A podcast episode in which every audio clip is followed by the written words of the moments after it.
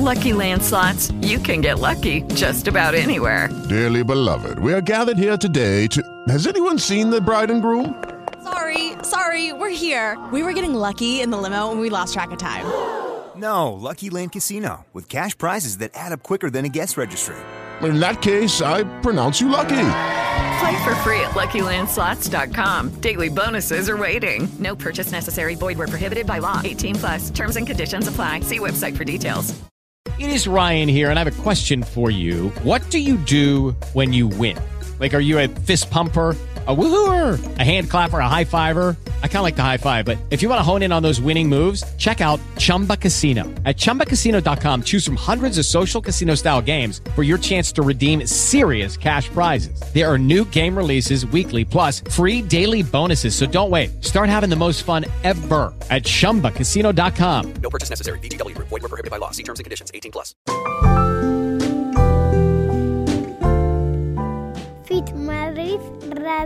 El podcast de reproducción asistida de Fit Madrid.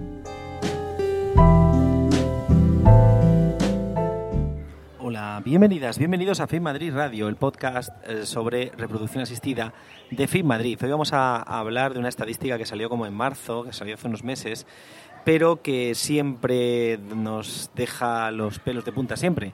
Y es la tasa de fecundidad, la tasa, el número de niños, de hijos que tienen las mujeres en España de edad fértil, que es 1,6, no llega a 2, y es una media que es la más baja de Europa. ¿Vale? Nos siguen y en tantas cosas Italia es lo mismo que España, somos muy parecidos. eh, Italia. Italia es el segundo país con la baja, con la tasa de, de, eh, fecundidad más baja de, España. También el artículo al cual voy a poner a hacer referencia en el, en el podcast, en las notas, eh, sabed que esta estadística dice que también España está es el segundo país de Europa donde, las, donde hay más mujeres que acceden a la maternidad de su primer hijo por encima de los 40 años, que tienen hijos a partir de los 40, empiezan a tener hijos a partir de los 40, con lo cual esto, bueno, esto lleva a reflexionar sobre muchas cosas, reflexionar sobre, eh, bueno, es una es un grupo de población, nuestras mujeres de estas edades, que eh, han tenido pues que luchar por tener una, una carrera profesional, por establecerse económicamente y todo eso pues eh, tienen al- el alto coste muchas veces de tener que acceder a la maternidad a edades muy altas o quedarse con un hijo la mayoría de veces o no llega a dos. Estamos hablando de 1,6, o sea, la mayoría de mujeres no llega a tener ni dos hijos. La media está en 1,6. Esto, pues eso, cuando comparas la tabla y ves que hay países como Francia, donde la tasa pasa de, los dos niños, ¿vale?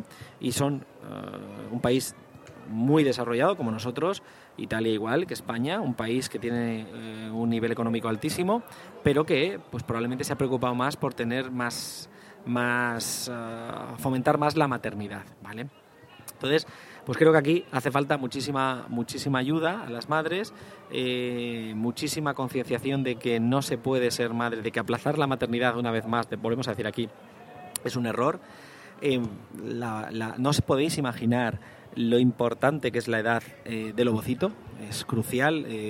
Podemos tener incluso exámenes de calidad regular, pero si el ovocito es bueno, eh, las tasas de embarazo son bastante, bastante altas. Lo importante sois vosotras, sois las mujeres, es el ovocito, y eh, la idea es no aplazar la maternidad. Eh, esa reflexión de no es el mejor momento, etcétera, es que eh, si vierais por dentro cómo la carga de ovocitos, cómo el- las posibilidades de embarazo van disminuyendo cada mes, pues hay que apartar esas ideas de, bueno, vamos a esperar el mejor momento, porque el mejor momento ya, ya lo hemos dicho muchos, muchas veces en el programa, no es nunca.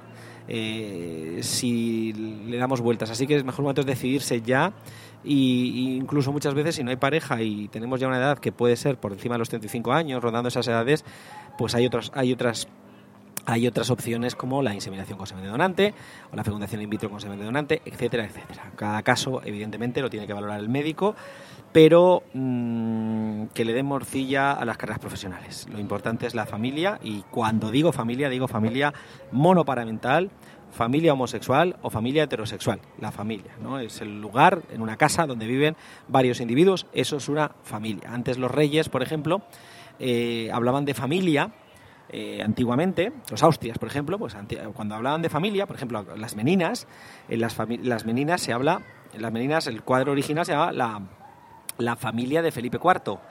Eh, familia, y en la familia aparece eh, solamente aparece su hija, lo demás son eh, la infanta Margarita, solo, solo aparecen un montón de, de pues, las meninas, aparecen los enanos, aparecen los reyes, aparecen los aposentadores, el propio eh, Velázquez, aparece alguna dama más eh, y, llaman la familia. Entonces, la familia era la familia que vivía allí. Esto es el concepto que yo creo que es, que, es el, de verdaderamente familia. Gente que convive en un mismo hogar, pues es una familia. ¿vale? Que no tienen vínculos genéticos, pues el egoísmo de la genética, hijo mío, habrá que superarlo. ¿no?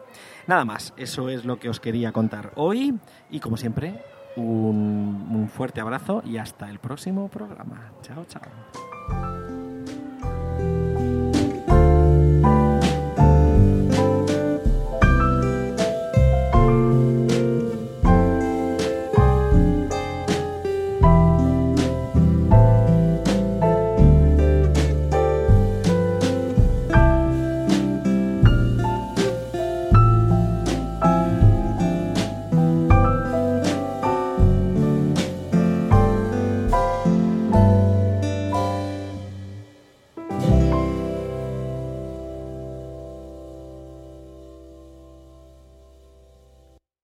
¿Te preocupas por tu familia? Entonces, ¿por qué darles solo huevos ordinarios cuando pueden disfrutar de lo mejor? Eggland's Best, los únicos huevos con ese delicioso sabor fresco de granja, además de la mejor nutrición, como 6 veces más vitamina D, 10 veces más vitamina E y 25% menos de grasa saturada que los huevos regulares, además de muchos otros nutrientes importantes. Así que, dales los mejores huevos. Eggland's Best, mejor sabor, mejor nutrición, mejores huevos.